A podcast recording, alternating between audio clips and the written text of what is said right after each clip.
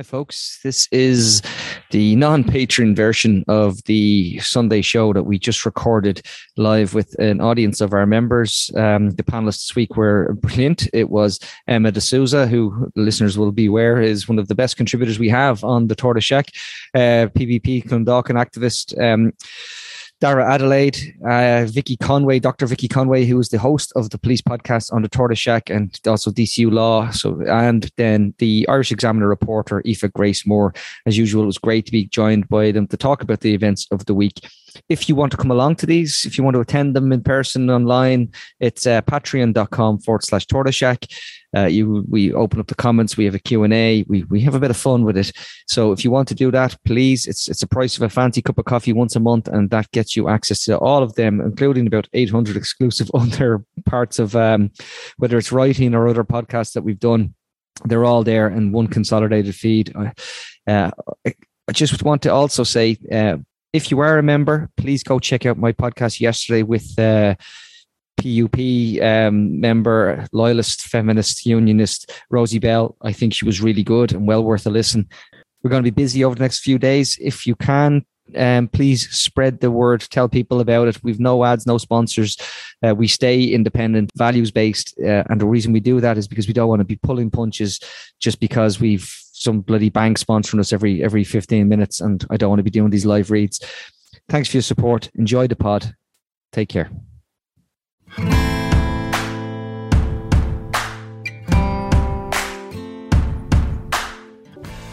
Good afternoon and welcome to the Tortoise Shack Sunday special. Um, this is our breakdown of the week, or maybe maybe some of my rants of the week, I suppose. But um, it, it, this, I'm going to I'm going to go straight into it and actually say, uh, yeah, no, Martin is still not here, uh, and I don't think I don't anticipate to be back anytime soon. But but he's feeling a little bit better. So thanks for everybody, all the well wishes. It really it's it's nice to it's nice to see that not everybody hates Peanut Head. It's uh, it's a decent it's a decent thing. Um, I think we, you're on your own on that one, Tony. Yeah, I, I, I only I'm only mean to him because I don't like him. Uh, it, uh, honestly, like I mean, there's a huge there's a, there's a huge misperce- misconception out there that we're great friends. We're not.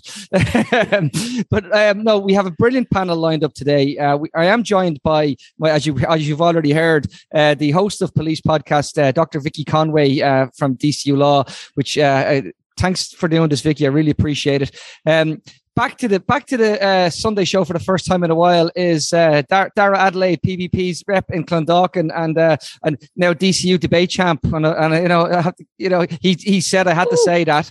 Um, and uh, regular Sunday regular, and one of one of my one of my good friends and one of the best contributors we have on the show, Emma DeSouza. Emma, it's good to see you again.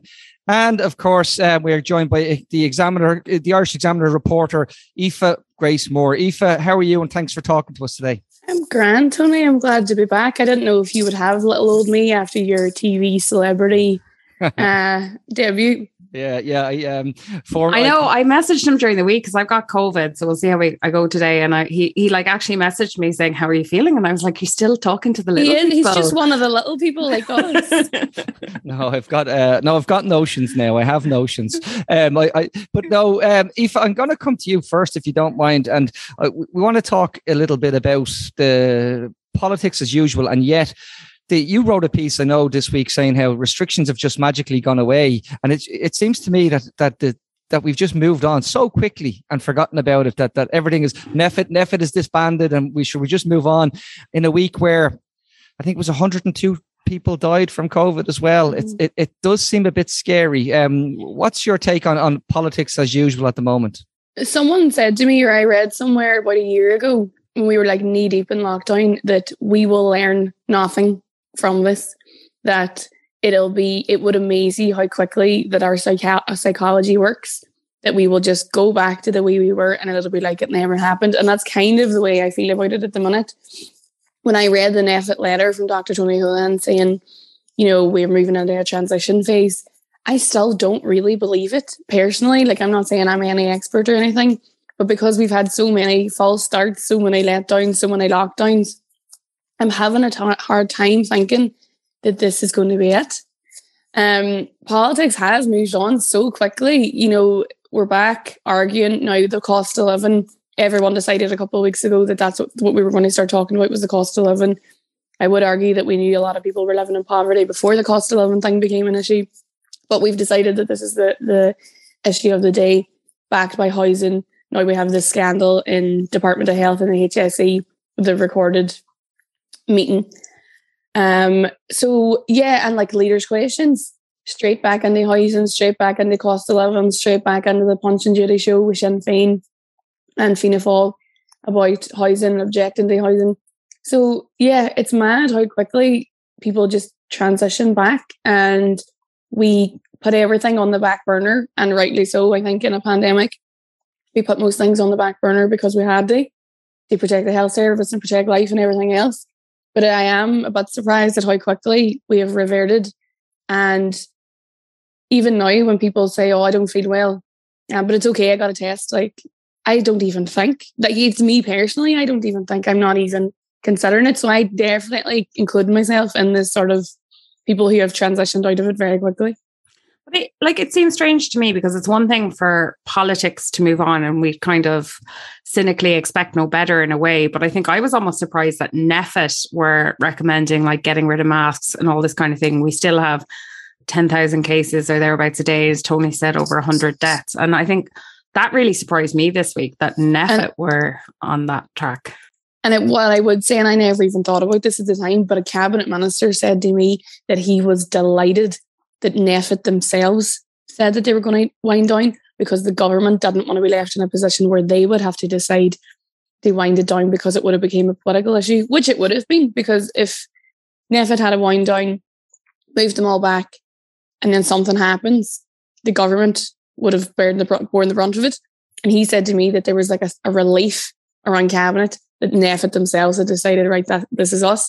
But again, we have to follow public health advice. They are the experts. The thing that surprised me the most is that they said that the the masks in schools could be removed. And I know no one wants children to wear masks, but the outbreaks in schools are still incredibly high, and it seems a very simple measure to counteract that. But NPHET have decided that they can go as well. Yeah, it's interesting actually because DCU have we got a notice this week that they're going to retain masks until the end of semester, mm-hmm. um, which is big breath of relief for me. But um, yeah, real difficulties for schools, and you know what we're hearing about. I will. I'm gonna, I'm gonna, and everything. I'm gonna plug um, Rob O'Hanlon, who continues to do great coverage of it um, on Virgin Media and on social media. And we've had Rob on before, but when the numbers you're hearing in schools, and again, it's not anecdotal. I've I've nieces and nephews yeah. now who are getting it um, and and are at home sick. I mean, You've, there's 12 13 year olds i know who have the worst flu of their life and that just seems something that you know it, it's a it, it has to it is a moment it is a great concern to to their parents as well you know? Yeah. Aoife, can I, I ask you because there was a really big um or like there was a significant decision this week that may have uh, passed by a lot of people about stardust. Um mm. can you explain to us what that ruling was about this week? Yeah so the man who owned the stardust um eamon butterly he owned the Stardust nightclub. He's a well-known businessman in North Dublin. He and his legal team tried to argue that the Stardust family and victims' legal teams um, shouldn't and couldn't, and the coroner shouldn't be able to find uh, uh, what's the word? Didn't wasn't be able to come to the conclusion of unlawful killing. He argued that that wasn't fair. It, would have uh, abused the process of the inquest and that the coroner shouldn't be allowed to come to that conclusion. And Dr. Uh, uh, basically said, no.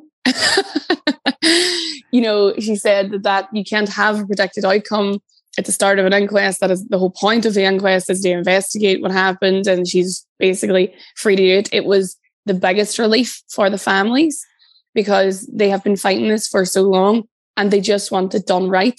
And that would have been a pre like a preconceived outcome. You know, if they said at the outset, well, you can look into how all these people died, but you can't find unlawful killing. But what you, like to me, it's such an alien concept, and I know Mr. Butterly is well in his rights to do this. You know, he's going to fight this way everything he can. But it was a huge relief for the families. I thought it was a brass neck uh, of him, but I suppose he's allowed to do whatever uh, he wants. Well, but I don't know. I mean, like part of me kind of feels like nobody on trial for murder would you know, go to a court and say, oh, you have to remove murder, you can only have homicide, uh, like mm-hmm. manslaughter mm-hmm. as the potential outcome. Like we don't, we wouldn't permit that kind of application in that process, you know, and it just, it's so, to have done that to the families, like, and, you know, I think we'll we'll talk about a lot more. I think across the podcast over the next coming weeks. But like that idea of unlawful killing is a really core element function of the inquest, and for him to try and just remove it. I mean, do you think it does it indicate he's scared that that might actually be the outcome? I don't know, Eamon Butterly. From um, from what I have heard, you know, you need to remember that Eamon Butterly uh, sued Dublin Corporation after the Stardust and got a huge payout. He's the only person who got a payout after the Stardust. The only person who has ever um, been prosecuted over the Stardust was John Keegan because he punched Eamon Butterly in the face outside the court one day. So Eamon Butterly and his sons now, I believe, run the businesses as well. The actual new retail park up there in Artane is called the Butterly Business Park. Um, I think they have I think they felt for a long time that this was over. I think mm they felt that the families weren't getting anywhere. It had gone on 40 years. I think they thought they were out the gap. It appears now the chickens are coming home to roost in terms of the families are getting their inquest. They're getting a chance at truth.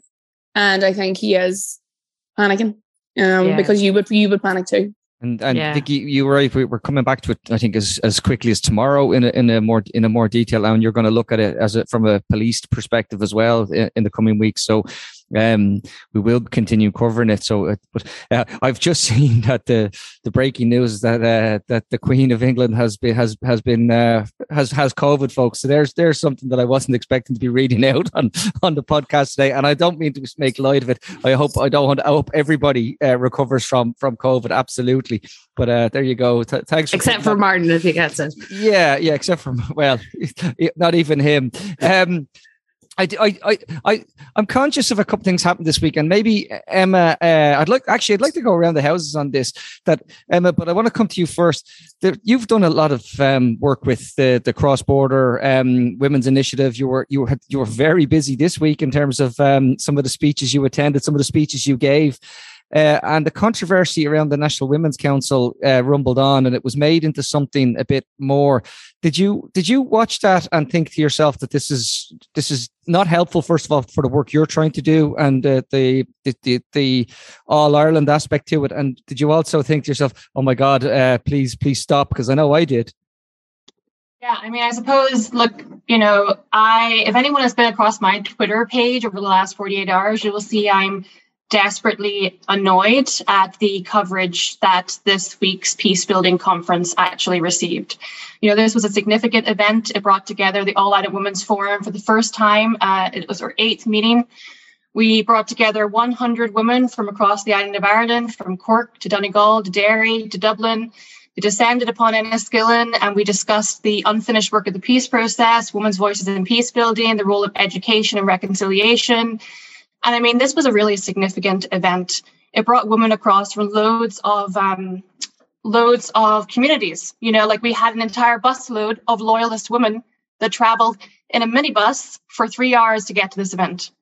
But the coverage of it, I mean, there really was none. You know, we had a press association piece that was in the Irish Times. Um, and the BBC and I did a piece, but they focused in on um, integrated education and ended up spinning it into quite a negative piece where they brought in the DUP to comment on it. And it just astounded me, you know, like we had the um, the director of Georgetown's Women, Peace and Security give a keynote. We had the president give his big keynote. You know, and it's just another example of how you know women working across communities across this island for peace is just not a news story on this island. And it was really frustrating for me that all the work that these women have been doing was just completely underreported. I mean, we had no reporting from Belfast Telegraph, we didn't have reporting from the Irish News, the Irish Independent, the Irish Examiner, the Journal, nothing. Aoife, you wanted, Aoife, you wanted to come in on that. Yeah, I'm not going to like defend the honor of the Irish Examiner here. Um, no, I just wanted to say, and this is obviously a different thing from what Emma is talking about, although related, but I have to go, so that's why I wanted to say it. The issue with the National Women's Council and this uh, protest that they're having, that government TDs haven't been invited to, I have never seen such a non issue blown out of all proportion. I find it incredibly weird and sinister that the government, TDs and senators and uh, local Fine Gael councillors who appear to have a lot to say about women's issues now think that because this uh, group is government funded, that somehow they should get some kind of say in who is invited to these events to speak. The as far as I'm aware, and Emma can correct me on this, this is a protest about lacking women services. I can totally understand, and you have to obviously take the National Women's Council's uh, word for this because they organised it. If this is a protest, the notion that you would ask government TDs and senators to speak is a bit alien to me because surely the protest is about lack of government services for women. And the other thing, and you know, it's become this boogeyman and it's personal to me because I also, the type of abuse I receive is linked to this. But this, the Sinn Féin boogeyman, the there was a headline in the Irish Times, and I'm not going after the journalists for this because journalists do not write headlines. But there was um, a headline about, you know, concerns or tensions over Sinn Féin's influence on the National Women's Council. Sinn Féin have become a boogeyman for anything and everything that people find wrong. We are not a year off one of the most uh, popular Sunday columnists and the most popular Sunday newspaper saying that Sinn Féin ran RTE. So the Sinn Féin has become an absolute boogeyman for anything and everything. The notion that you go after female activists for their former careers, and at one point in one of the pieces, it says uh, it names a certain woman activist, and it says she was Mary Lou McDonald's parliamentary assistant or secretarial assistant, and she, and then ran the campaign for Gary Gannon and the Social Democrats who runs against Mary Lou in the same constituency. So this person is apparently part of Big Sinn Féin, but also organises campaigns for her friends to run against Mary Lou McDonald in the same constituency. It doesn't even make sense. I just find it very sinister. These are, it is hard enough to be woman activists and woman campaigners. And the whole thing has been blown all out of all proportion. And I really feel like the government TDs and senators do have something to say, and I can understand why they're annoyed, but this isn't about you. And no one has covered themselves in glory at all this week. But you know, there have been men who are very upset because they've tried to support women, as one great tweet said this week. You know, I've always supported the woman and I'm very disappointed. Sorry to the men, but this isn't about you. I have to say, I actually like I 100% agree. This is how it's blown out of proportion and how it's being twisted against Sinn Féin. But like even that point about I understand why they're disappointed. I don't. Like they have no entitlement to be there. And that like it just makes me think the circles they in where they very genuinely are like still annoyed about this. That kind of like it really worries me in terms of the well, kind of just to say a lot on. of those government TDs and senators were at the peace building conference um, on Thursday, you know, so they were there for that. And I mean, RTE came and they filmed a segment with me and they cut out every single piece that I said about the peace building conference and took one line about the rally. So I really am sick to death talking about the rally. I don't want to talk about the rally. I want to focus on women peace builders and what they're doing to make this place better. Darragh, you wanted to come in to make a point. Sorry.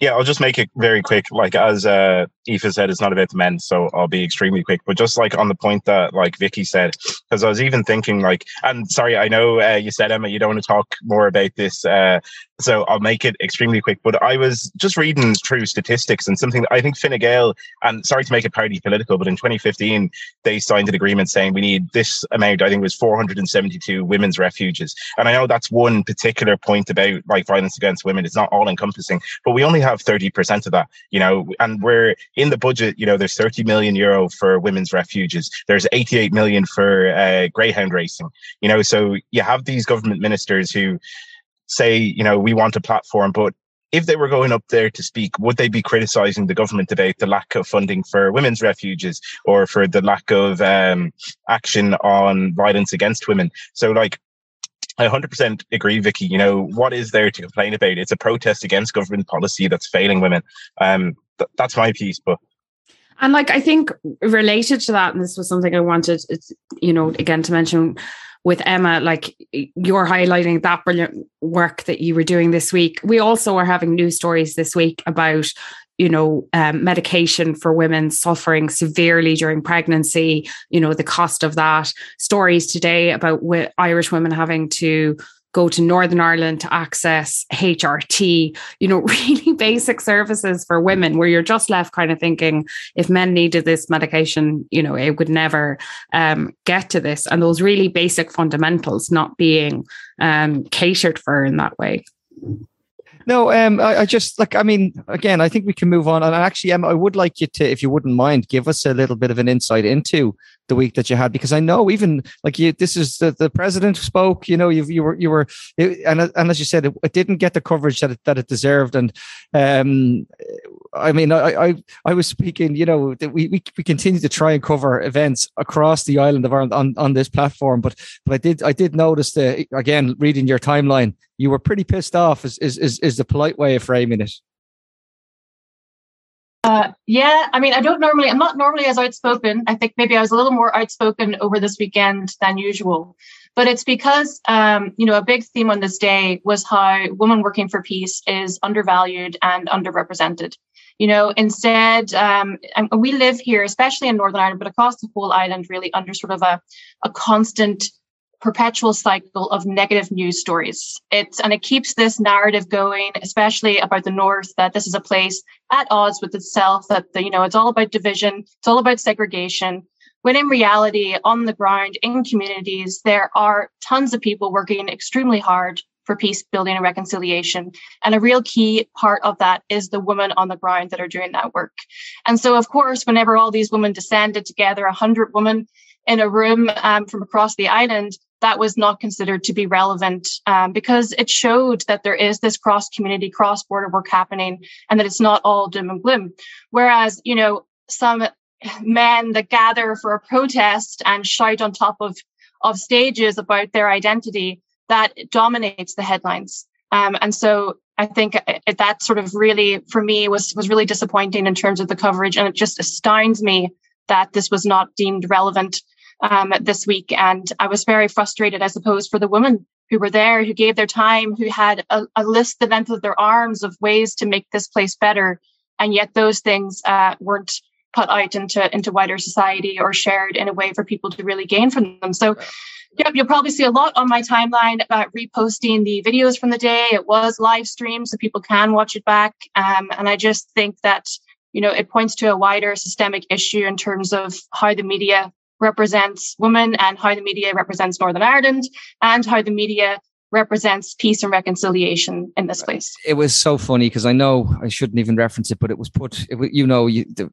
in my two minute clip of fame that I had or whatever it was, it was put across the, the thing about what happened with, um, you know, the the North was othered within that conversation a lot. Therefore, the people who who whether you're nationalist or loyalist or or no, none none of the above, you were othered as well. And I think even I, I think I got pretty much shut down when I tried to make a point at the end about the Good Friday Agreement and, and who the actual signatories are to it. You know, so it. I spoke to um, Rosie Bell yesterday from the PUP, uh, and she she was saying, you know, like the work that that she was talking about as as a loyalist feminist perspective and uh, those conversations are happening, but we don't cover them in the media, and we in in much of the media, and we don't give it the credit that it deserves. Um, I do want to move us on if that's okay. And Darragh, I'm going to come to you because I, I thought it was interesting now as as uh, as as yet again I, I, come to you and say here's the token young fellow we have. Um, but but we apparently there was a big debate in the Dáil this week and they said no no it's not that we don't need these cuckoo funds we actually need more of them. You must have been sitting there saying this is great news for for someone who's uh who's you know trying to to to make their way and a, a little bit of a, I hate to use the term property ladder, but at least maybe have you know adequate housing, Darragh. Yeah, no, it's like beyond strange. And I thought that I don't know if you remember, like maybe it was a couple months ago when there was this article, maybe it was in the Independent or something about how we shouldn't use the word vulture funds because it's offensive. And there has been this narrative, but I think it's the worst I've ever seen that, you know, in fact, these uh, vulture funds that are buying up properties, there's an estate near me in Shackleton and Lucan where they bought up 220 houses before they were even built, you know, so uh, regular people didn't even get a chance uh, to get in there. But yeah, I'm looking at uh, well, my parents are driving me insane, so I'm looking at moving out. But when you look at rents, when you look at the cost of actually, you know, I can't imagine myself even having uh, not just the down payment for a mortgage, but like the income to be able to buy it uh, in the first place. Like you need something like three and a half times your. So to sit there and you're constantly listening to because it's really the housing crisis is kind of an ideological crisis where uh, those in power you know they don't want to they don't want to get rid of the vulture funds. They're absolutely happy with it. They don't want to build on public land. They don't want to build public housing. Because when you think of ireland uh, you know 50 60 70 years ago we were able to build public housing. We were a lot poorer than we are now but uh, we had a lot less resources. Now we're one of the richest countries on earth and we have loads of public land. There's no um, there's no shortage of it but there's no ideological will to actually go and to build those houses or to say vulture funds, maybe it's not a great idea that American uh, investment funds are using Irish property and our misery through the housing crisis as a means to create profit. Sorry, I don't know if I came through with an actual point there. It's just no, so no, no, no, no. But you, no, I get it. But because because like you know, you're you're you're you're um yours what's called the locked out generation, if you don't mind me using that phrase, and and that's where and that's where you know these conversations have to happen. But you make an interesting point about there not being a shortage figures I have in my hand here show that that that within Dublin City, um, and that's under state control, so local authorities, state owned, whether it's NAMA or it's uh, under state state ownership. Zoned land, 182 hectares uh, at the at the density levels of say something like O'Devany Gardens about 36 to 38 and a half thousand units that the state could provide. So you have to say, no, it is, it is, uh, it is policy. The housing crisis is policy at this stage. It's been policy for years, but we've, you know, I think people are just kind of waking up to the, to the fact that they don't want to fix it because they're actually saying, no, we need more of vulture funds and cuckoo yeah. funds rather than less. Um, and we want, and we say there's a shortage of money to build them. Again, untrue. We're not playing within the, uh, the fiscal compact that we were told um, Vicky and Emma, you'll rec- recall this when we, when we all had the, the, global financial crisis. The big thing was you can't stray outside the, the EU's rules on, on, on debt to debt to service GDP ratio. And yet now we actually have scope to do that. We could borrow at 1%, 1.089 and build as much as we want but we won't do that. We'd rather pay the vulture funds a yield of 4%. So it's actually costing us more money. And I'm sorry to get all nerdy on it. yeah, no, no, that's fair. Cause like there's so many avenues, you know, we could, uh, as you said, we could borrow money and it's very cheap to borrow money at the moment. We could do that to build housing. Even if the vulture funds paid any tax, you know, that, that could be used to pay. I'm not like, I'm, I'm for getting rid of the vulture funds altogether. But even, you know, if you were in the center and you said, okay, let's t- tax these funds, there's some money. Then a lot of the money that's pumped into housing is into the HAP payment. And you were talking about this, um, in your uh, in your moment of fame. In my uh, rant. About, yeah, which like we are pumping money into the housing sector, but it's only if it's to subsidize um, landlords and vulture funds. There's also, um, you know, this is my PBP position. If you had a 2% wealth tax on the top 5% of households, excluding a family home, it would create uh, four and a half billion euro. And like, there is the argument that, that people make that, oh, okay, these people are going to leave. But even if half of them left and it was two and a half billion euro, that's a lot of money to build a lot of houses. But there is a kind of as you said, like, or maybe it was me who said it, I can't remember. An ideological, yeah, it was me, sorry. Uh, there is an ideological kind of uh, block there where we're not willing to. And because, you know, if we did build a lot of houses, if we did build houses on this public land, house prices would drop and these events, investment funds would lose a lot of money uh, on speculation. Uh, as the rents drop, they would lose money on that. And uh, the government isn't willing to do that. It would make a lot of very powerful people very angry. I mean, most of these, it's it's it's a sad fact that some of these funds are actually have are larger than most of our our economy, our real economy, not our GDP inflated foreign direct investment economy. Um, I would I would like to go and get a quick um, chat you, if you don't mind, on where the actual like because I've seen so many people that I know out actually campaigning for the general election, the Stormont election that's coming. Um, has there been much going on in terms of uh, the, the, like uh, it's just it's just it's going to happen now and we're we're waiting on the date to be struck or is there, or is there any any hope that that they're going to actually maybe get things going? Because everything is bloody caught up and there's a lot of bills that aren't going to get done that need to be done if this if this all grinds to a halt which it looks like it already has if i'm honest. Yeah, I mean, there will be a lot of bills that just won't make it, you know, and that's really not not necessarily down to the fact the executive is down right now, but even more so down to the fact that there was three years where we had no um, assembly or executive. So they really have been rushing through a lot of bills and they've been delayed. And now here we are. I mean, it's going to be dissolved on March 28th, um, which is when it was always going to be dissolved in terms of the assembly, and the election will be on May 5th, um, as was always the date as well. So the um, I suppose the moves from the DUP hasn't brought forward the election any sooner than it was going to be. But certainly, you know, we are gearing up for what is going to be a very contentious election. There's a lot of moving parts in terms of what happens with the um, negotiations that are taking place between the EU and the UK around the Northern Ireland Protocol. Um, we see that the DUP is is very much going to run on a on a ticket of you know vote us in to keep them ones out and also uh, to remove the Irish sea border, um, both of which don't actually provide any sort of substance um, or benefit to the communities that they're trying to or claiming to represent. So and then we see a divide here as well. I don't know if anyone saw it, but um, there was a protest on Friday.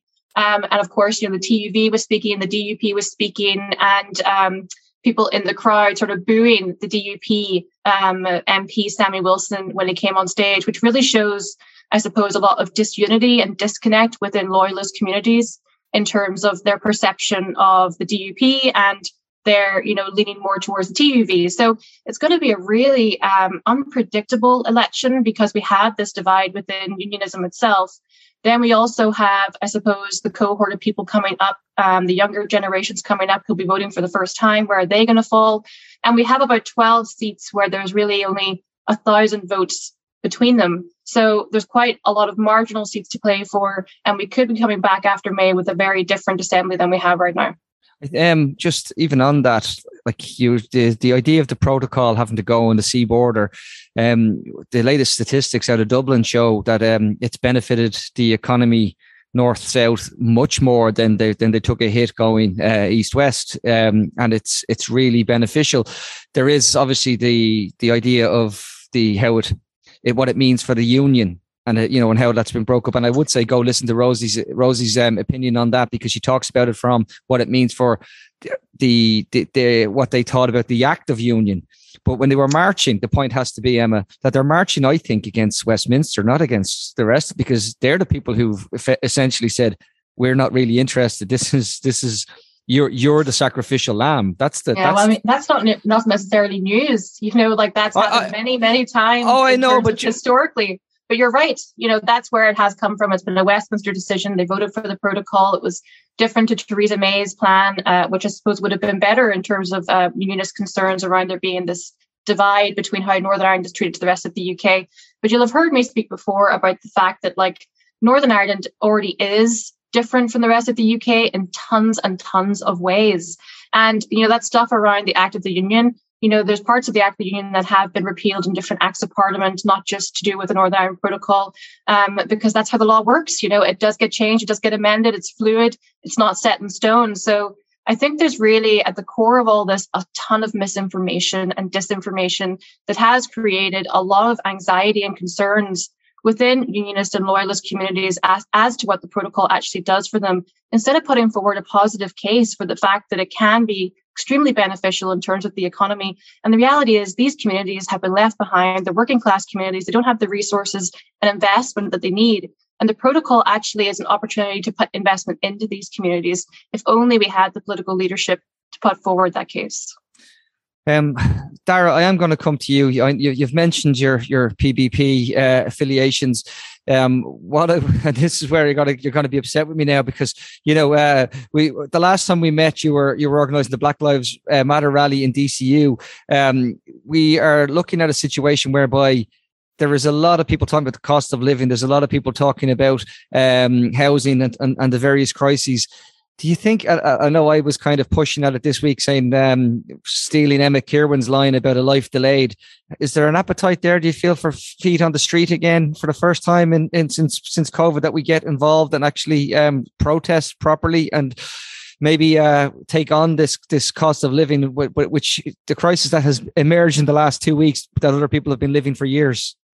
Yeah, I would just say, and just finishing on Emma's point, because the cost of living crisis exists in the north as well. We share an island. Like I was in, um, I was in Derry for the law- launch of Shaun Harkin's election campaign. He's running uh, in Foyle uh, in kind of Derry constituency, and he was talking about the the rise in fuel costs there, the rise in electricity. So it is like an all Ireland issue, and I do think the housing.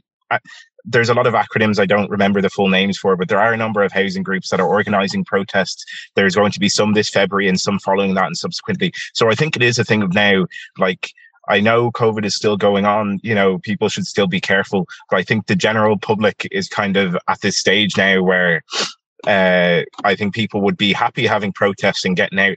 And it's sort of more of a question of how do we build that? Because, you know, um, how this housing issue has been going on for a very long time. You know, it's not just in the last couple of months that it's gotten bad, and there haven't been a lot of major um, actions against it like we saw for water charges. But I think it is a thing of people who are activists that not just if you're in a party, but to get into contact with your trade unions if you're in one, to talk to other community groups. Because when it comes to the cost of living crisis and the housing crisis in general, it's not uh, like you were talking about the North, it doesn't cut down like Protestant and uh, Catholic lines. It doesn't cut down unionist and nationalist lines. These are things that affect everybody. So I think uh, going forward, absolutely, we need to like we've been trying to build in Clondalkin for we have.